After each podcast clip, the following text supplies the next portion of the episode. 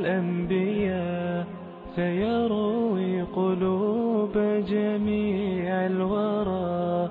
لنا عبرة من أناس مضوا فأين الذي يأخذ العبرة هداة لنا وبهم نقتدي ويونسنا ذكر ما قد جرى. فليس حديثا هنا يفترى مواعظ السلام عليكم ورحمة الله وبركاته. أيها المشاهدون الكرام أيها المشاهدات الكريمات أهلا وسهلا بكم وحياكم الله إلى حلقة جديدة من معين الأنبياء.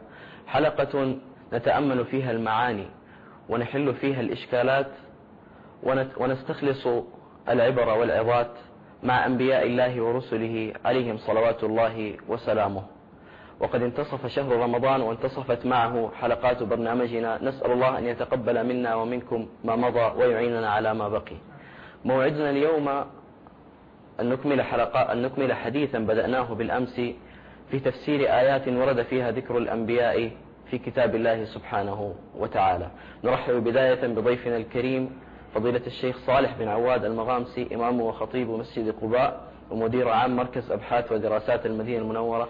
حياكم الله شيخنا حياكم الله أستاذ صهيب وحيا الله الإخوة جميعا أسأل الله لي ولكم ولهم التوفيق.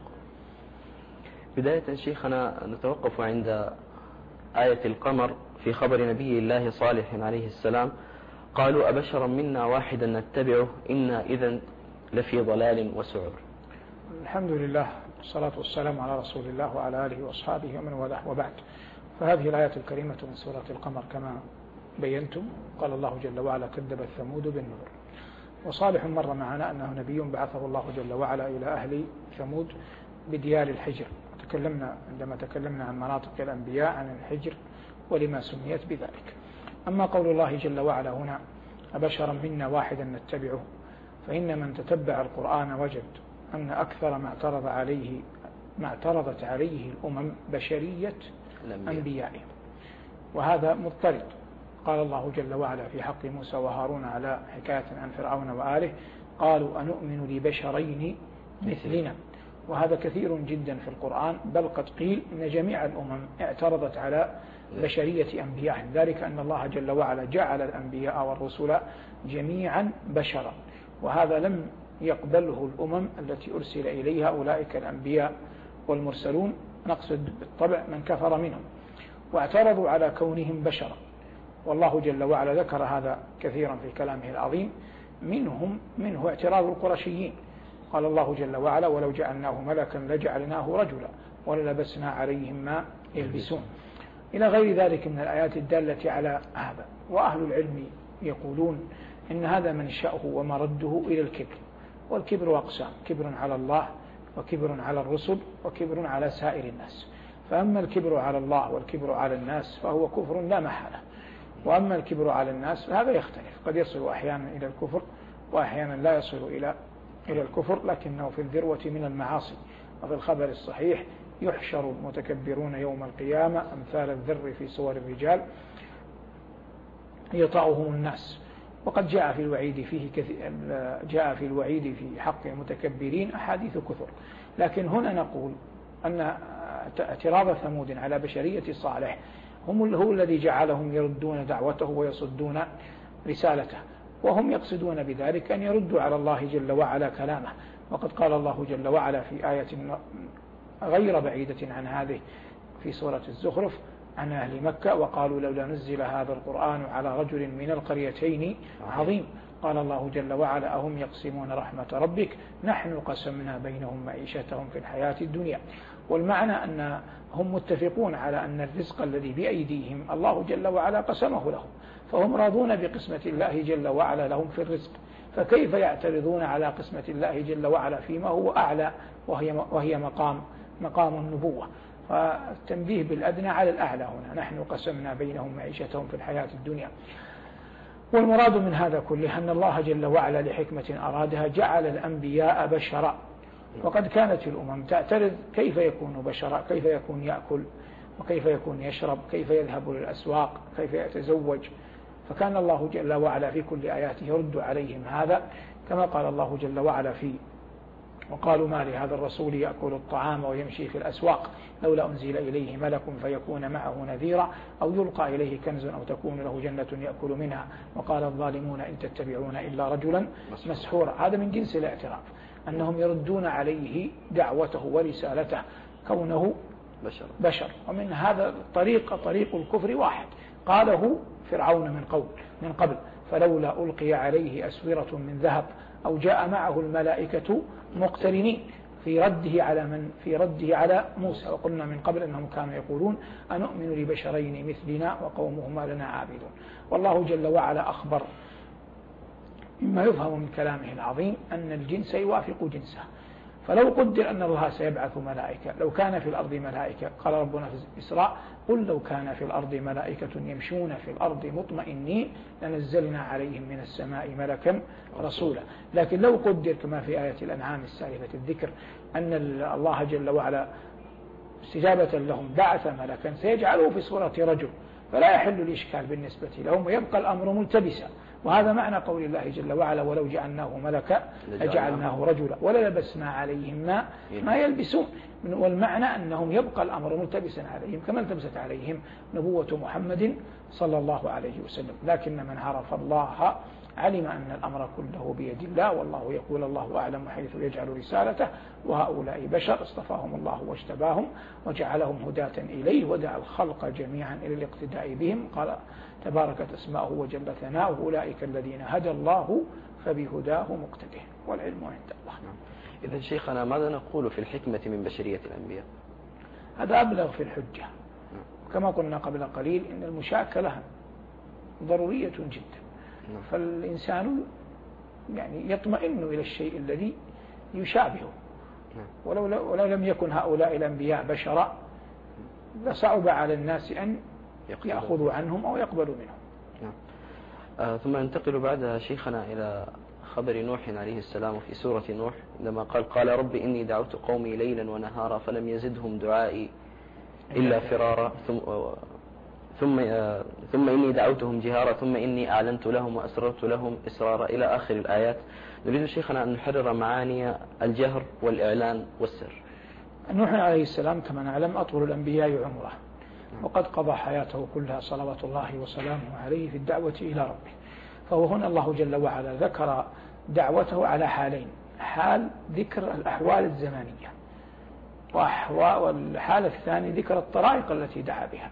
في قول الله جل وعلا قال رب إني دعوت قومي ليلا ونهارا. هذا إخبار بالأحوال الزمانية أي لم أفتى من دعوتهم في الليل ولا ولا في النهار. ثم ذكر الطرائق التي دعا بها. قال ثم إني دعوتهم جهارا. ثم إني أعلنت لهم وأسررت لهم إسرارا. فقلت استغفروا ربكم إنه كان غفارا. فأضحى أمامنا مفردات ثلاث الجهر والعلن والسر. فأما الجهر فصورته أن يقف في الناس.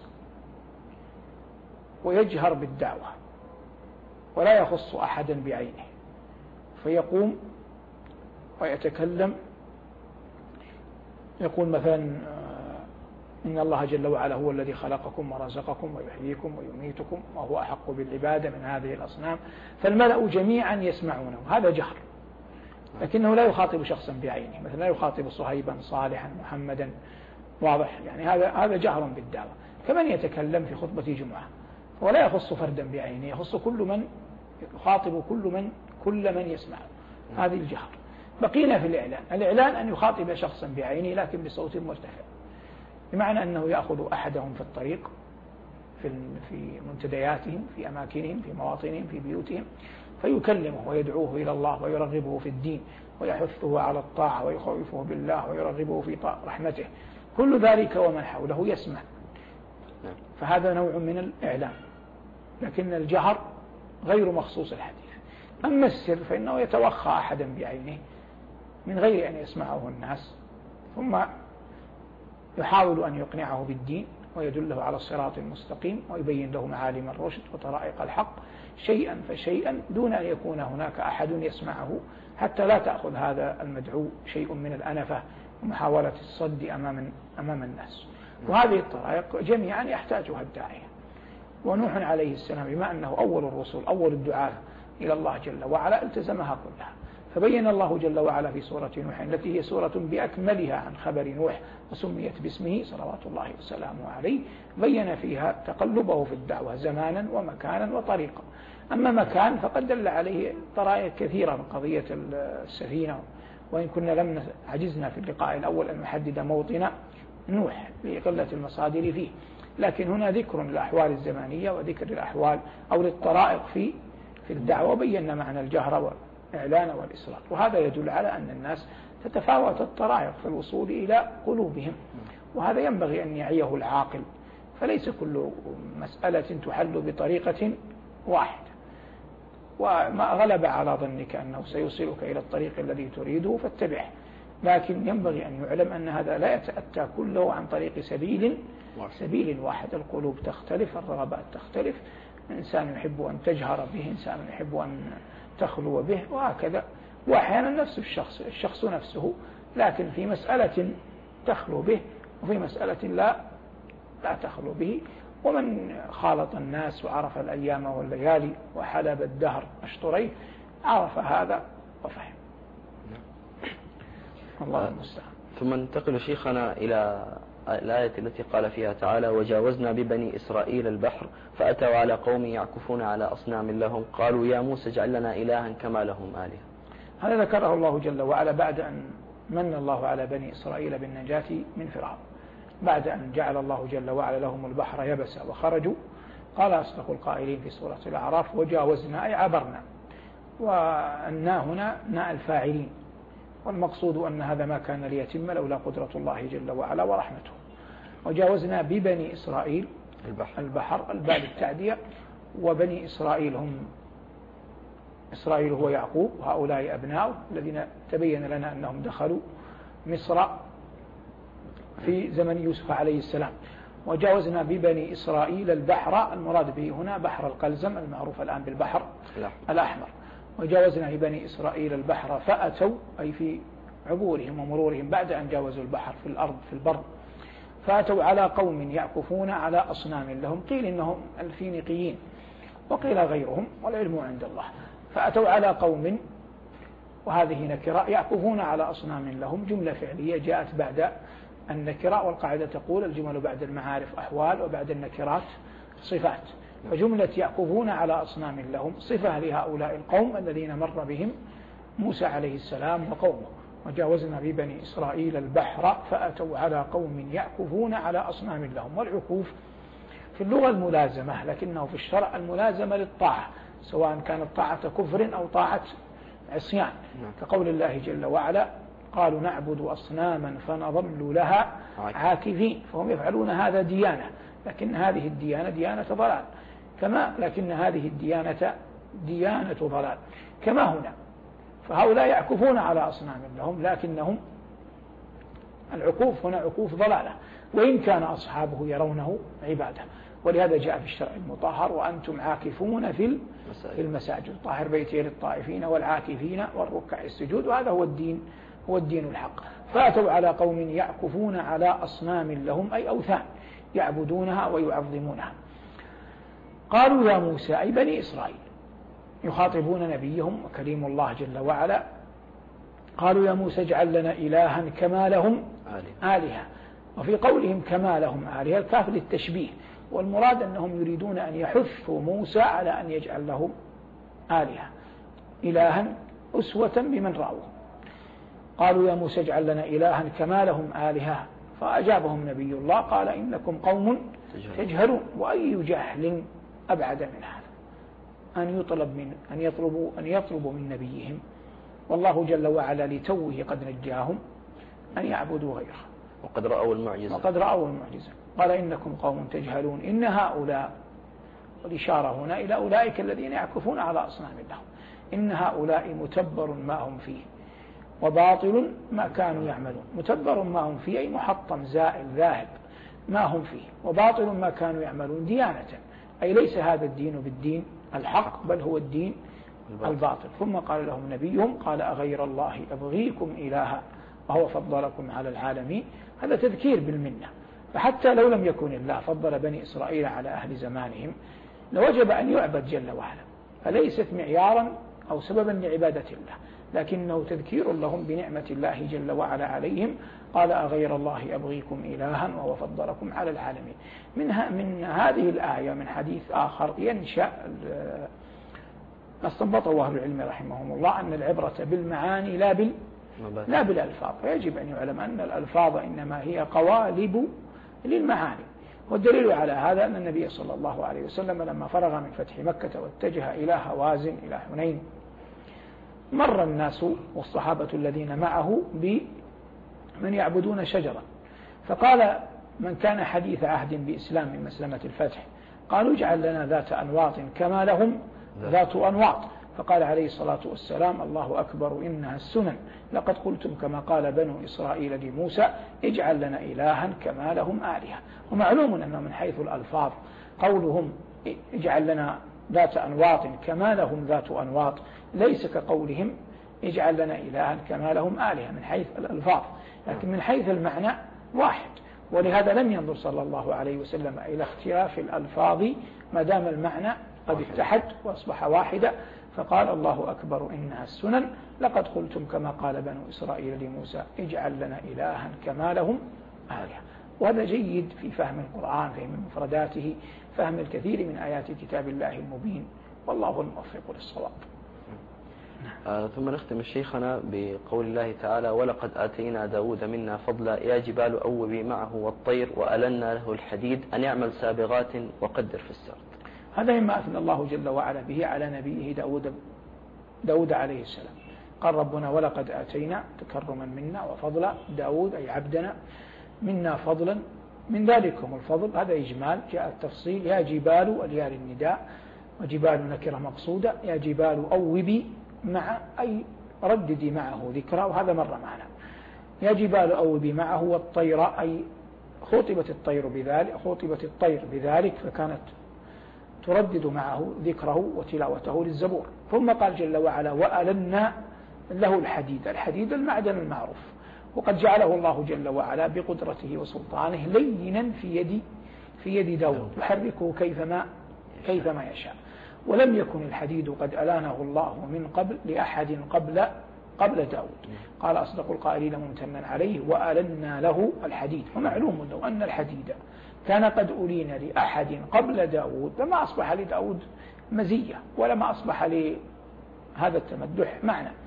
لكن ظاهر الأمر أنه لم يلن لأحد قبل داود. ثم بين جل وعلا أن اعمل سابقات. السابقات لباس الحرب الدروع في في المعارك. أي من الحديد. أن يعمل سابغات من الحديد. من الحديد. والسابغات الدروع. قال الفرزدق يهجو جريرا. حلل الملوك لباسنا في أرضنا والسابغات إلى الوراء. نتسربل. إنا لنضرب رأس كل قبيلة وأبوك خلف أتانه يتقمل. في قصيدته المعروفة التي اللامية التي يمدح فيها قومه ويهجو فيها جرير. نحن يعنينا منها قوله حلل الملوك لباسنا في أهلنا والسابغات إلى الوراء نتسربل. والسابغات هي الدروع. فهنا قال الله جل وعلا قال أن اعمل خطاب لداود أن اعمل سابغات. والمعنى أن اعمل دروعا سابغات. تسبيغ يعني تغطي. فقد قالوا أي أهل النحو إن السابغات صفة لموصوف محذوف. والتقدير أن اعمل دروعا سابغات أن اعمل سابغات وقدر في السرد هذه اختلف فيها والأظهر عندي والعلم عند الله أنه طولب عليه السلام بأن الدرع الذي يصنعه أن لا يكون ثخينا جدا بحيث يثقل على اللابس ولا يجعله صفيقا جدا بحيث يصبح لا نفع له يخترقه الرمح أو السيف. فقدر في السرد لا تجعله ثقيلا على اللابس ثخينا ولا تجعله صفيقا لا ينفعه. ما بين هذا وهذا بحيث يكم يعني يتمكن من يحارب يتمكن الفرسان من اللبس في الوقت نفسه يرد يصد عنهم غوائل العدو وطعن الرماح وضرب وضرب السيوف. قال ربنا وألمنا له الحديد أن اعمل سابغات وقدر في السرد وأعملوا صالحا. هذه هي العبرة. وإن دله الله على أمور الدنيا كيف يصنعها كيف يصنعها إلا أنه بين له أمور الآخرة كيف تطلب. واعملوا صالحا إني بما تعملون بصير. وقد جاء في الأثر لما نزل قول الله جل وعلا على داود اعملوا آل داود شكرا. لم يبقى أو لم يخلو بيت آل داود من رجل يعبد الله. فهذا صائم هذا يصلي هذا يتلو الزبور. لا تخلو ساعة من نهار من أحد في بيت داود يعبد الله. وهذا منتهى الشرف. الله يقول في كتابه العظيم اعملوا آل داود شكرا وقليل من عباده الشكور. نسأل الله العافية. هذه جملة ما أفاء الله في خبر داود. ثابكم الله شيخنا نستأذنكم الآن في أخذ الاتصالات. ومعنا أول اتصال. من معنا؟ ألو؟ معنا وليد. تفضل أخي وليد. السلام عليكم. وعليكم السلام ورحمة الله وبركاته. أهلا بك أخي الكريم. تفضل. أحبك يا شيخ. حياك الله يا أخي وليد وأحبك الله. السؤال الأول يا شيخ أسألك عن الدعوة التي لم تبلغ آه، لجهات أخي وليد استاذنك أن ترفع صوتك. ألو؟ أيوة. أي واضح. أسمعك لكن أرفع صوتك. يا شيخ نسألك عن آه، الدعوة التي لم تبلغ إلى جهات الأرض التي لم تبلغهم الدعوة؟ نعم. و- واضح السؤال. واضح السؤال يا وليد. ونريد دعوة من الشيخ سبحانه وتعالى ل- لنا في القرآن الكريم. في حفظ القرآن الكريم. طيب. من أين أنت يا وليد؟ من أين؟ من الطائف. أنا طيب. حياك الله آه، بقي نلتقيكم شيء إن شاء الله في الطائف يا شيخ. إن شاء الله. طيب شكرا لك أخي الكريم. سلام. آه، ناخ- ناخذ بعدها هند السلام عليكم. وعليكم السلام ورحمة الله وبركاته. سمح ممكن أسأل الشيخ؟ يسمعك الشيخ تفضلي آه، شيخ لو سمحت آه، الوالد مريض بالسكر. ويطلبون عليه تحليل يسحبون يعني يقول آه، قد البروازين كذا. فيقول يعني يجوز هو صايم ولا لا؟ يجوز إن شاء الله ما في حرج. طيب آه، السؤال الثاني آه، الوالد إذا صلى التراويح وختمه بالقنوت يسأل يقول يعني لو أبى أصلي في الليل عادي بدون الوتر؟ نعم. طيب. طيب شكرا. طيب شكرا لك. آه، نعود إلى سؤال وليد الأول الدعوة التي لم تبلغ. من لم تبلغهم الدعوة ولو في عصرنا الأفضل التوقف فيهم ولا يحكم لهم بكفر ولا ولا إيمان. والله أعلم بما كانوا عاملين ويقال في حقهم ما يقال في حق أهل الفترة لعموم دلائل الأدلة من القرآن على هذا. قال الله جل وعلا رسلا مبشرين ومنذرين لئلا يكون للناس على الله حجة بعد الرسل. وقال جل وعلا وما كنا معذبين حتى نبعث رسولا. وقال كلما ألقي فيها فوج سألهم خزنتها ألم يأتكم نذير؟ قالوا بلى قد جاءنا نذير فكذبنا. من لم يأته نذير أو لم تبلغه الدعوة فالأصل. فالأفضل التوقف في أمره ولا يحكم له بكفر ولا إيمان ويقال الله أعلم بما كانوا عاملين ومردهم إلى الله ولا يظلم ربك أحدا. هذا الصلاة آه، ثم طلب أن تدعو له بحفظ القرآن. أسأل الله جل وعلا أن ييسر له حفظ كتابه العظيم وأن يعينه على الطاعة وأن يوفقنا جميعا لما يحبه ويرضاه. آه، طيب بعدها سألت آه، هند عن آه، عن صلاة الوتر ومن أراد أن يقوم الليل أبوها- بعد أو أبوها وغيره كل من أوتر في أول الليل ثم بدا له أن يصوم أن يصلي آخر الليل جاز له ذلك. قال عليه الصلاة والسلام اجعلوا آخر صلاتكم وترا. لكنه لم يقل لا تصلوا بعد الوتر. الوتر. وفرق بين اللفظين. فقوله اجعل آخر اجعلوا آخر صلاتكم وترا هذا الأصل أن الإنسان يتوخى بوتره آخر الليل. لكن لو قال لا تصلوا بعد الوتر لما جاز لأحد قد أوتر أن أن يصلي. لكن الصواب إن شاء الله أنه يصلي لكن لا يوتر كرة أخرى لقوله عليه السلام لا وتران في ليلة. شيخنا يحدث نشاهد في المساجد أن هناك من يقوم في- آه، في ركعة الوتر ويتم بعدها ركعة أخرى. هل هذا أفضل أم أن يكتفي بالوتر ويتم بعدها الصلاة دون الأفضل أن يأتي بالركعة. آه، بركعة واحدة؟ يأتي بركعة يعني يوتر مع الإمام ثم يقوم فيأتي بركعة ثانية. بالركعة. يصبح كأنه لم يوتر بعد. ويوتر ويجعل آخر. صلاته وترا. هذا أكمل. طيب. آه، نأخذ رشيد من الكويت. السلام عليكم. وعليكم السلام ورحمة الله وبركاته. مساكم الله بالخير. جزاك الله بالنور. حياك الله. تقبل الله طاعتكم. اللهم آمين. حياك الله أخ رشيد جزاك الله يا شيخ خير. اللهم. بدي أسألك بس هل لك جيات الكويت ولا حضور؟ ولا يشرفني لكن حاليا لا. لكن يشرفنا إن شاء الله. حضورك يا شيخ الكويت؟ بإذن الله يحصل إن شاء الله. ونحبك في الله يا شيخ. أحبكم الله وأنا والله كذلك أحب أهل الكويت وأرجو الله أن ييسر لي القدوم إليها. ويا ليت لو تعطينا رقمك يا شيخ. تأخذه من ال- ال- الإخوة الفضلاء في ال- في ال control. تأخذه من ال control الأخير عشان تتواصل معه. إن شاء الله. طيب. شكرا لك أخي الكريم. حياك. نأخذ آه، محمد من السعودية. السلام عليكم. وعليكم السلام ورحمة الله وبركاته. كيف حالك يا شيخ؟ حياك الله أخي محمد. كيف حالك؟ طيب أحبك في الله يا شيخ. حبك الله وأجلك ورفع الله قدرك. أسألك يا شيخ عن حديث الرسول صلى الله عليه وسلم يقول من صام رمضان إيمان واحتسابا ما معنى إيمان واحتساب؟ طيب. آه، وهذه رقمك يا شيخ إذا سمحت لي. طيب آه، خذ رقم الشيخ من ال- الكنترول. مشكور. آه، طيب نجيب على السؤال من قام رمضان إيمانا واحتسابا إيمانا بأن الله جل وعلا فرض صيامه واحتسابا لأجره عند الله. والنوايا مطايا عظيمة أيها المؤمن. والله جل وعلا لا ينال ما عنده إلا بإخلاص النية له. قال الله جل وعلا في ذكر الأضاحي لن ينال الله لحومها ولا دماؤها ولكن يناله التقوى منكم. وهذا الحديث بالصحيح من قام رمضان إيمانا واحتسابا غفر له ما تقدم من ذنبه ومن صام رمضان إيمانا واحتسابا غفر له ما تقدم من ذنبه. فإذا انطوت القلوب على إجلال الله وعلى الإيمان بأن هذا الصوم تعبد الله جل وعلا به الخلائق. وعلى أن الله جل وعلا يثيب المؤمن إذا صامه. نال هذا الأجر وهذا الوعد الذي جاء على لسان رسولنا صلى الله عليه وسلم. وهل الوعد إلا في القرآن أو على ألسنة الرسل؟ في دعاء الصالحين ربنا وآتنا ما وعدتنا على رسلك أي على ألسنة على ألسنة رسلك. نسأل الله لنا ولك طيب المقام. طيب نأخذ بعدها نايف. السلام عليكم. عليكم السلام ورحمة الله وبركاته. كيف. الحال؟ حياك الله أخي الكريم. آه، تفضل. عندي سؤالين في القرآن لو سمحت. طيب تفضل. وحبذا لو رفعت صوتك.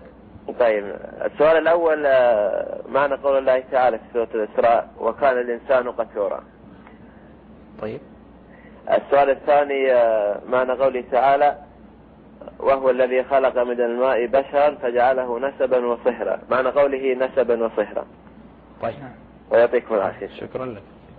طيب آه، أولا وكان الإنسان قتورا. نعم قل لو الله جل وعلا يقول في الإسراء قل لو أنتم تملكون خزائن رحمة ربي إذا لأمسكتم خشية الإنفاق وكان الإنسان قتورا. القتور هو البخيل نوع من معنى من معاني البخل والذي يخشى نفاد ما بيده يخشى نفاد ما يملكه. فيقال يقتر بمعنى لا ينفق إلا بمقدار يسير جدا. خوفا من أن ينفد الذي عنده.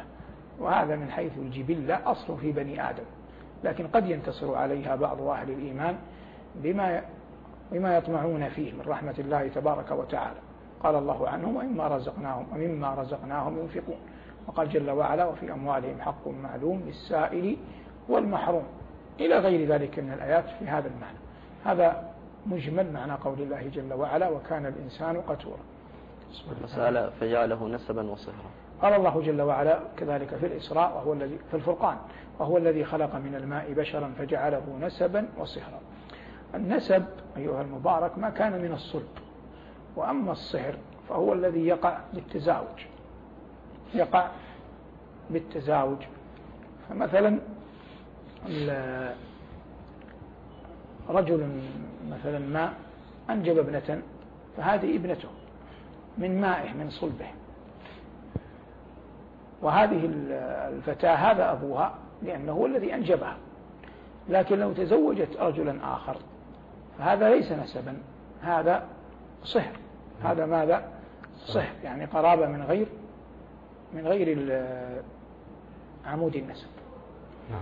وهي لا- أي قرابة لا تخلو من أحد أمرين إما بالنسب وإما وإما بالصهر آه، نأخذ أمة الله من تونس. السلام عليكم ورحمة الله وبركاته. وعليكم السلام ورحمة الله وبركاته. جزاكم الله خيرا يا شيخ. حياك الله يا أختي. عندي سؤالين من فضلك. تفضل. آه، السؤال الأول هو حول ما تفضلت به بالأمس حول يعني كيفية المجادلة والجدال يعني يا شيخ إذا ما رأيت منكر أو أشخاص يقومون بشيء منهي عنه فنصحت لهم وقلت لهم أن هذا الأمر هو تعدي على حدود الله. يقولون لي الله غفور رحيم. وأنا بصراحة لا أعرف ماذا أرد عليهم عندما أسمع هذه الإجابة وكأنهم أفحموني عندما يقول الله غفور رحيم لا أستطيع أن أجادلهم بأكثر يعني. فما تنصحني عندما أسمع هذا الرد؟ كيف أرد عليه؟ آه، السؤال الثاني آه، أحيانا هناك من يفسر كلام الله والقرآن على حسب هواه أو ما يوافق هواه سبحان الله. فإذا أحلتهم إلى أسباب النزول لكي تحيلهم إلى المعنى الصحيح أو إلى مراد الله من الآية تحججوا بأن ذلك شيء خاص بأولئك الأشخاص أو بذلك الظرف.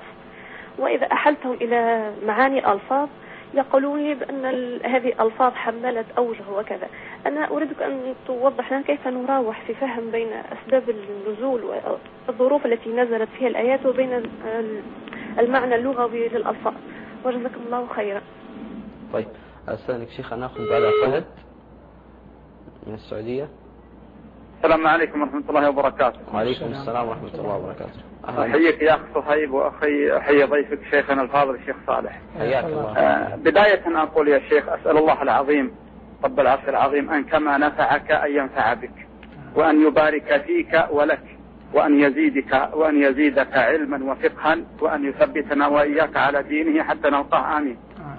حقيقة يا شيخ صالح لك في قلوبنا محبة أودعها الله لا يعلمها إلا وبسبب, وبسبب تباعد الديار قد لا يتأتى لنا الاجتماع بك إلا أن يشاء الله. ولكن أقول أسأل الله أن يجمعنا وإياك في جنات ونهر في مقعد صدق عند مليك مقتدر إنه سميع مجيب. آه لدي سؤالين يا شيخ أحبك الله. آه يقول الله تعالى في سورة البقرة آه، أعوذ بالله من الشيطان الرجيم ولا تقاتلهم عند المسجد الحرام حتى يقاتلوكم فيه. آه، سؤال عن الظرفين. آه، لماذا في الأولى عند وفي الآخرة جت فيه؟ نعم. نعم. السؤال الثاني في سورة الزمر الزمر قال الله تعالى في الآية الأولى قل يا عبادي الذين آمنوا. وقال في الأخرى قل يا عبادي الذين أسرفوا. فجاء في الأولى عبادي من دنيا وفي الآية الأخرى عبادي بالياء. أثابك الله وجزاك الله عنا خير يا شيخ. شكرا لك. آه شيخ نعود إلى سؤال أمة الله. آه سؤاله الأول كان عن تجادل الناس في عندما تنهاهم عن المعصية فيقولون الله غفور رحيم. إذا قالوا لها ذلك تقول قال الله جل وعلا نبئ عبادي أني أنا الغفور الرحيم وأن عذابي هو العذاب الأليم. الله لما ذكر الصالحين من خلقه قال يدعوننا رغبا ورهبا. وتبين لهم أنهم غلبوا جانبا على على جانب. بل أهملوا جانبا بالكلية وأن الله جل وعلا يعبد بمحبته وبالرجاء في رحمته وبالخوف من عذابه وأن سبيلهم هذا غير غير محمود. آه ثم سألت عن عمن يفسر القرآن بهواه ويحيل إلى ألفاظ وأسباب يعني النزول. ينبغي لها أن تعرف شخصية هذا الذي تجادله. فإن غلب على ظنها أنه شخص يتلاعب أو ليس أهلا لأن يفسر أو أن مجادلته لن ينجم عنها طائل. فلا خير لها في مجادلته. إنما هذا يذهب وقتها ويذهب جهدها ويؤثر عليها نفسيا. وقد قلنا في لقاءات مضت أن العاقل يتجنب مثل هذه الأمور. ولكن إذا كان غلب على الظن أنهم ممن هم أهل لأن يرعوا وأنهم يريدون الحق فتبين لهم أن هناك طرائق للتفسير ذكرها أهل العلم وأن التفسير له آلته. من العلم بأسباب النزول وما قاله الأئمة وما دلت عليه السيرة وما دل عليه القرآن من قبل وأن هناك منهجا بينا واضحا ما زال أهل العلم يتوارثونه كابرا عن كابر وأن التفسير صنعة لها أربابها لها أهلها ولها قوامها. فمن كان يدرك هذا كله ويعلمه فحتى لو أخطأ لا حرج لكن من كان يجهل هذا كله وليس له وليس له فيه لا من قبيل ولا من دبير ولا يعرف كيف يأتيه فهذا قد افترى على الله إثما عظيما أن يأتي إلى كلام الله ثم يريد أن يقول فيه بما يمليه عليه هواه. أما قولهم في دعواهم لها كما سمعنا أن القرآن حمال أوجه هذا من حيث الإجمال صحيح القرآن حمال أوجه لكن لا يحتج بها علينا من يحتج يريد أن ينزل القرآن على هواه. لكن إذا كان له دربة في طرائق التفسير ويعرف صنعته كما قلت وقوامه هنا يحق له أن أن يتحدث. لكن قلة الوراء قلة التقوى هي التي ينجم عنها أمثال هذا أمثال هذا القول لكني أنا أنصح الأخت أمة الله أن لا تشغل نفسها بأمثال هؤلاء. فأحيانا يعني كما قلنا مرارا وإن سفاها منك أن تعلم جاهلا فيحسب جهلا أنه منك أعلم متى يبلغ البنيان يوما تمامه إن كنت تبنيه وغيرك يهدم. نعم. أثابكم الله شيخ أنا أعود إلى سؤال آه، فهد عندما سأل عن آه، ولا تقاتلوهم عند المسجد الحرام حتى يقاتلوكم فيه. يظهر لي إنه إلى الآن إنه تنوع في في الكلم وإلا المعنى واحد؟ لا اللهم الا كان هناك شيء قد خفي الساعة أو نسيته لكن هذه ظروف ينوب بعضها عن بعض وجرت العادة في فصاحة العرب أنهم إذا استطاعوا أن يبدلوا اللفظ إذا كرروه بحيث لا يتضرر المعنى فعلوا. حتى يفروا من من التكرار لأن الأصل في الغالب في التكرار غير محمود. نعم. إلا إذا ما كان له يعني سياق معهود يعني سياق غرض بلاغي آخر. لكن يحاولون أن يزاوجوا في الألفاظ لا يكررونها. فهذا فيما يظهر لي من جنس هذا. قال الله جل وعلا لا ترى فيها عوجا ولا أمتا. الصواب أنهم أي معنى واحد لكن المراد يعني التنويع التنوع آه ثم آه ثم سأل قل يا عبادي وقل يا عبادي هذا لا يتعلق بها معنى قرآني لأن إضافة عباد إلى الياء واسع في اللغة نعم. يعني لنا في إثبات هذه أشياء تتعلق بالرسم الإملائي نعم. ف وكذلك بالنص شيخنا كذلك حتى في لأن الياء هنا فتحت نعم. فتحت أو تبقى ساكنة عبادي نعم. الأمر واسع فيها فإضافة الإظهار الياء أو عدم إظهارها إظهار الفتحة أو عدم إظهارها باب واسع في النحو جائز كله لا خلاف بين النحاة فيما أعلم. عليه يعني جميع الأوجه هذه مذكورة عند النحاة ولا حرج فيها. ولا يتعلق بها معنى. هو الشيخ فهد يسأل إن كان هناك فرق في المعنى. أما في المعنى فلا فرق. في المعنى فلا فرق. وكل الوجهين يعني الجواز وكل الوجهين جائز. وربما وجدت قراءة بهذا. نعم. آه نأخذ بعد ذلك محمد. السلام عليكم وعليكم السلام ورحمة الله وبركاته. آه، في البداية أحب أهنيك وأغبطك صراحة صهيب بالجلوس جنب الشيخ. آه ونشهد الله على حب الشيخ في الله. عندي عندي سؤالين لو سمحت. السؤال آه، في في سورة النمل نعم. أتوقع الآية عشرة. يقول الله تعالى فلما جاءت قيل هكذا عرشك قالت كأنه هو وأتينا من العلم من قبلها وكنا مسلمين. الضمير نا. أبغى أعرف يعود على من. السؤال الثاني لو سمحت. أي ضمير أي ضمير آه، الضمير نا فلما جاءت قيل هكذا عرشك قالت كأنه هو وأوتينا العلم من قبلها وكنا مسلمين. أي ضمير؟ ضمير ضمير نا في أوتينا وكنا. في أوتينا. في أوتينا نعم نعم. طيب آه السؤال الثاني. لو سمحت. في سورة الفتح آية عشرة. الله تعالى ومن أوفى بما عاهد عليه الله. عليه الله. عليه في التشكيل في عليه هي بالضم بالضم ومن أوفى بما عاهد عليه الله. هكذا. في التشكيل يا شيخ في القرآن عليها فتحة. ما عليها ضمة. ما أدري أنا نتكلم عن عليه ولا لفظ جلاله لا لا. عليه. هي هكذا في القرآن قراءة واحدة. طيب، ومن أوفى بما عاهد عليه الله. طيب شيخ هنا الاستثناء في في هذه في في عليه هذا يعني من غير القرآن سؤالك تريد أن تقول لماذا لم تأتي بالكسر؟ بالضبط بالضبط. هذا السؤال الله يسلم طيب. آه لو سمحت آه عندي طلب يا شيخ اللي هو آه تنصحني في كتاب معين في إعراب القرآن إذا كان يفيدني. في إعراب القرآن. أي نعم. طيب. وبغيت بغيت رقم الشيخ الله لا يعينك. أنا يا شيخ من من أبها. وبطلبك مثل ما طلبك رشيد من الكويت إنك تجينا في أبها يا شيخ. إن شاء الله يشرفني ذلك. الله يعافيك. الله يسلمك. طيب تواصل مع الإخوة في الكنترول وشكرا لك أخي. محمد الله يعطيك العافية. آه طيب نجيب على أسئلة السؤال اولا عن عن ضميرنا في هكذا عرشك وأوتينا العلم. ضمير لسليمان اتفاق. هذه الآية أخبر الله جل وعلا فيها في سورة النمل عن قدوم عرش بلقيس إلى أرض فلسطين من اليمن. قال أيكم يأتيني بعرشها قبل أن يأتوني مسلمين؟ قال عفريت من الجن أنا أتيك به قبل أن تقوم مقامك وإني عليه لقوي أمين. قال الذي عنده علم من الكتاب أنا أتيك به قبل أن يرتد إليك طرفك فلما رآه مستقرا عنده قال هذا من فضل ربي ليبلوني أشكر أم أكفر من شكر فإنما يشكر نفسي ومن كفر فإن ربي غني كريم. قال نكر لها عرشها. هذا موضع الشاهد. أي غيروا فيه. ننظر جاءت مجزومة لأنها جواب الأمر. ننظر أن أتهتدي أم تكون من الذين لا يهتدون. فلما جاءت أي وصلت من؟ بلقيس. وصلت إلى أين؟ إلى أرض فلسطين. قيل هكذا عرشك؟ الهمزة للاستفهام. يعني سئلت هكذا عرشك؟ قالت هذا من دهائها كأنه هو. نعم. فلو قالت نعم قال لها كيف وقد خلفتيه وراءك باليمن. ولو قالت لا نعم. قال هذا عرشك الذي تجلسين عليه سنين ولا تعرفينه. نعم. تنصرت منها آه، طريقا طريقا وسطا. قالت كأنه هو. نعم. فضبطها سليمان على فهمها. ولهذا قال وأوتينا العلم من قبلها. يعني وإن كانت ذات علم إلا نحن أننا نحن أعلم. وكنا مسلمين أي زدنا فضلا عليها بال بالإسلام. يعني هي ذكية فنابهة لكننا فضلنا عليها بالإسلام. فالضمير يا أستاذ الكريم سيد محمد يعود على نبي الله سليمان. نعم. آه نأخذ بعد ذلك آه فتحي. السلام عليكم. وعليكم السلام ورحمة الله وبركاته.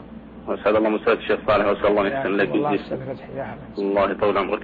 ذكرت قبل قليل قول الله عز وجل اعملوا على داود شكرا. فمقصود الشكر هنا هل هو شكر من الله لعملهم أم أن الله يحثهم على أن يشكروا تبارك وتعالى؟ هذا الشيء الأول.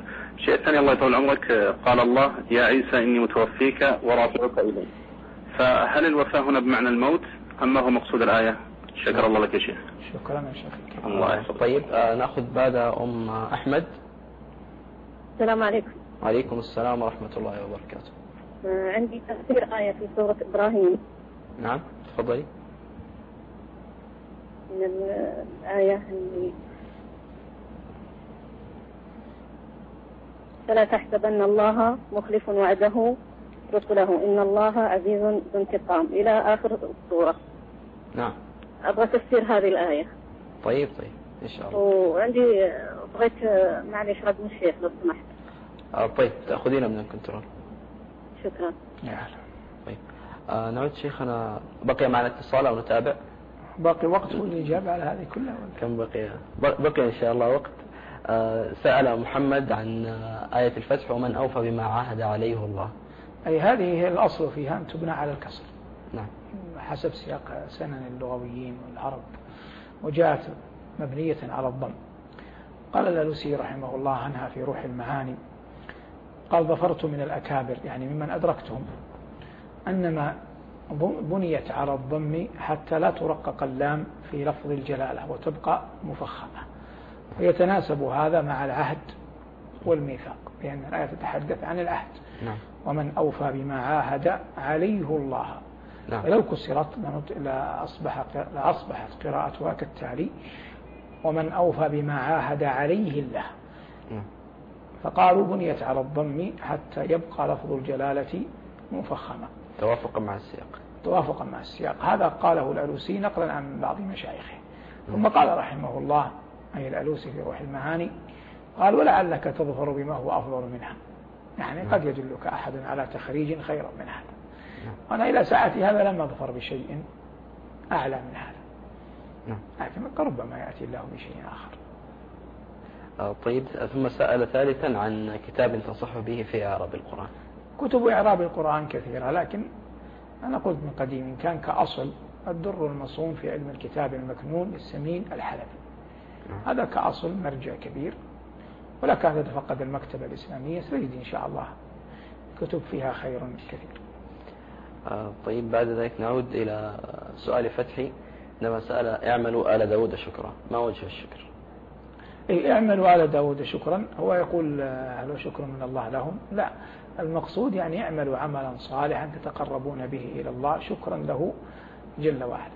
على يعني ما أنا ليس المقصود اعملوا آل داود شكرا هو يقصد أنه يعني فهم أن شكرا من الله لهم. وارد يعني اللغة تحتمله لكن الأظهر بدليل القرينة التي بعدها وقليل من عبادي الشكور أي قليل من عبادي الشكور لي. فيصبح اعملوا آل داود شكرا أي اعملوا عملا صالحا تشكروني به على ما أنعمت به عليكم.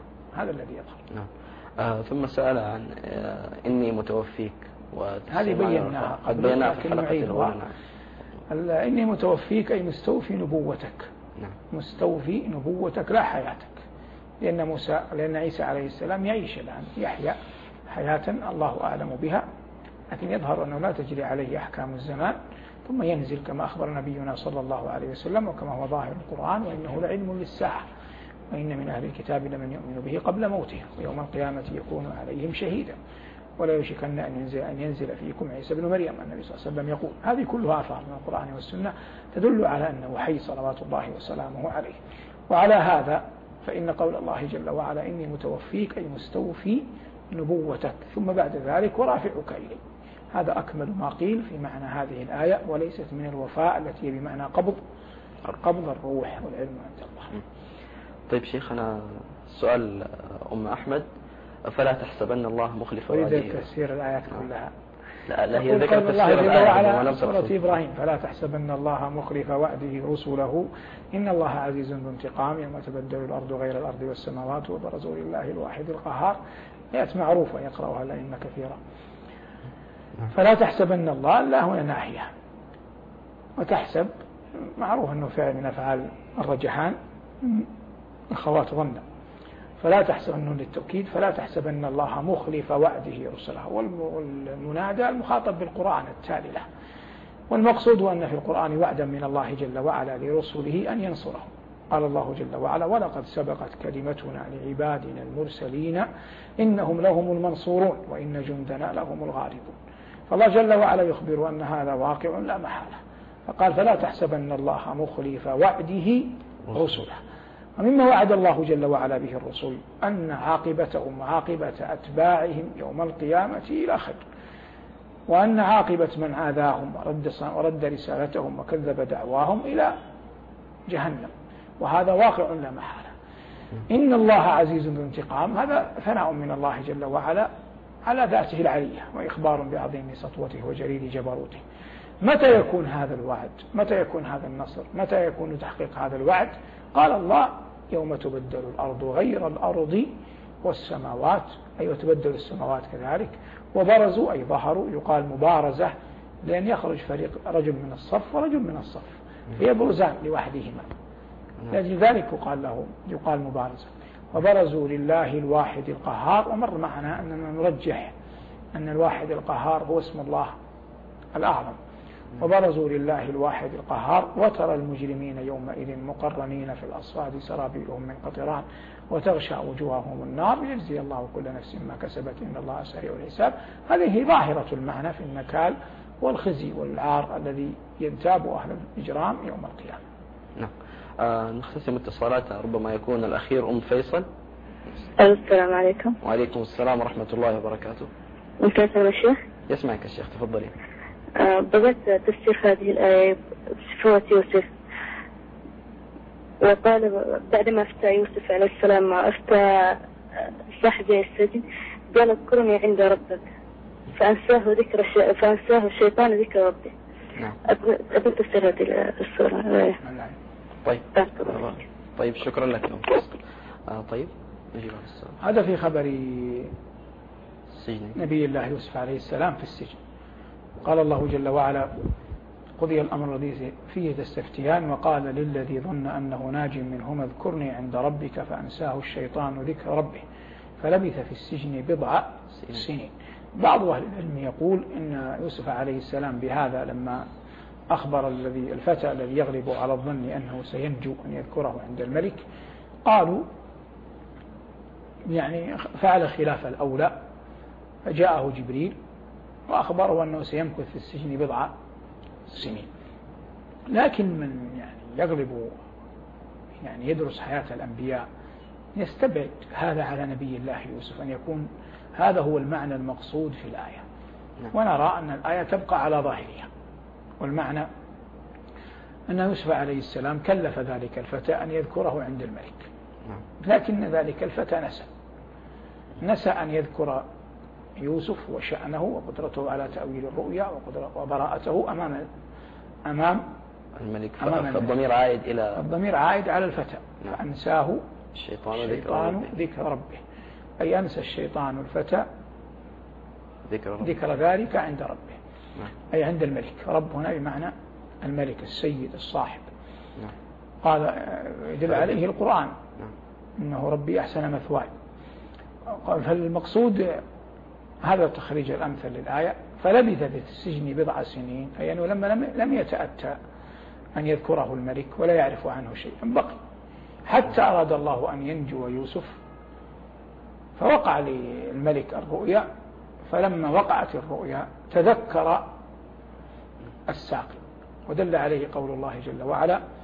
قد ذكر بعد أي أول الآية. وقال الذي نجا منهما وادكر بعد أمة فقوله وادكر بعد أمة يدل على أن هناك نسيانا سبق.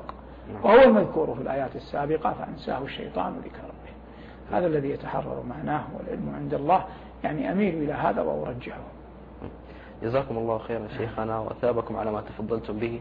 مشاهدينا الكرام كان هذا ختام حلقتنا ونعتذر لمن لم نتمكن من أخذ اتصالات ازدحمت الاتصالات يعني في الحلقات الأخيرة. يعني تعيدهم الجمعة. بإذن الله طبعا يعني قررنا أن, نفرد حلقة مخصصة كاملة بكاملها لأخذ اتصالاتكم وهي حلقة الجمعة آه، بعد غد بإذن الله والجمعة التي تليها في آخر الشهر بحول الله وتوفيقه إن شاء الله.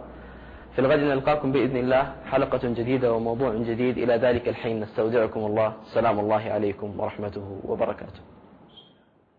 معين النبوة والأنبياء سيروي قلوب جميع الورى. لنا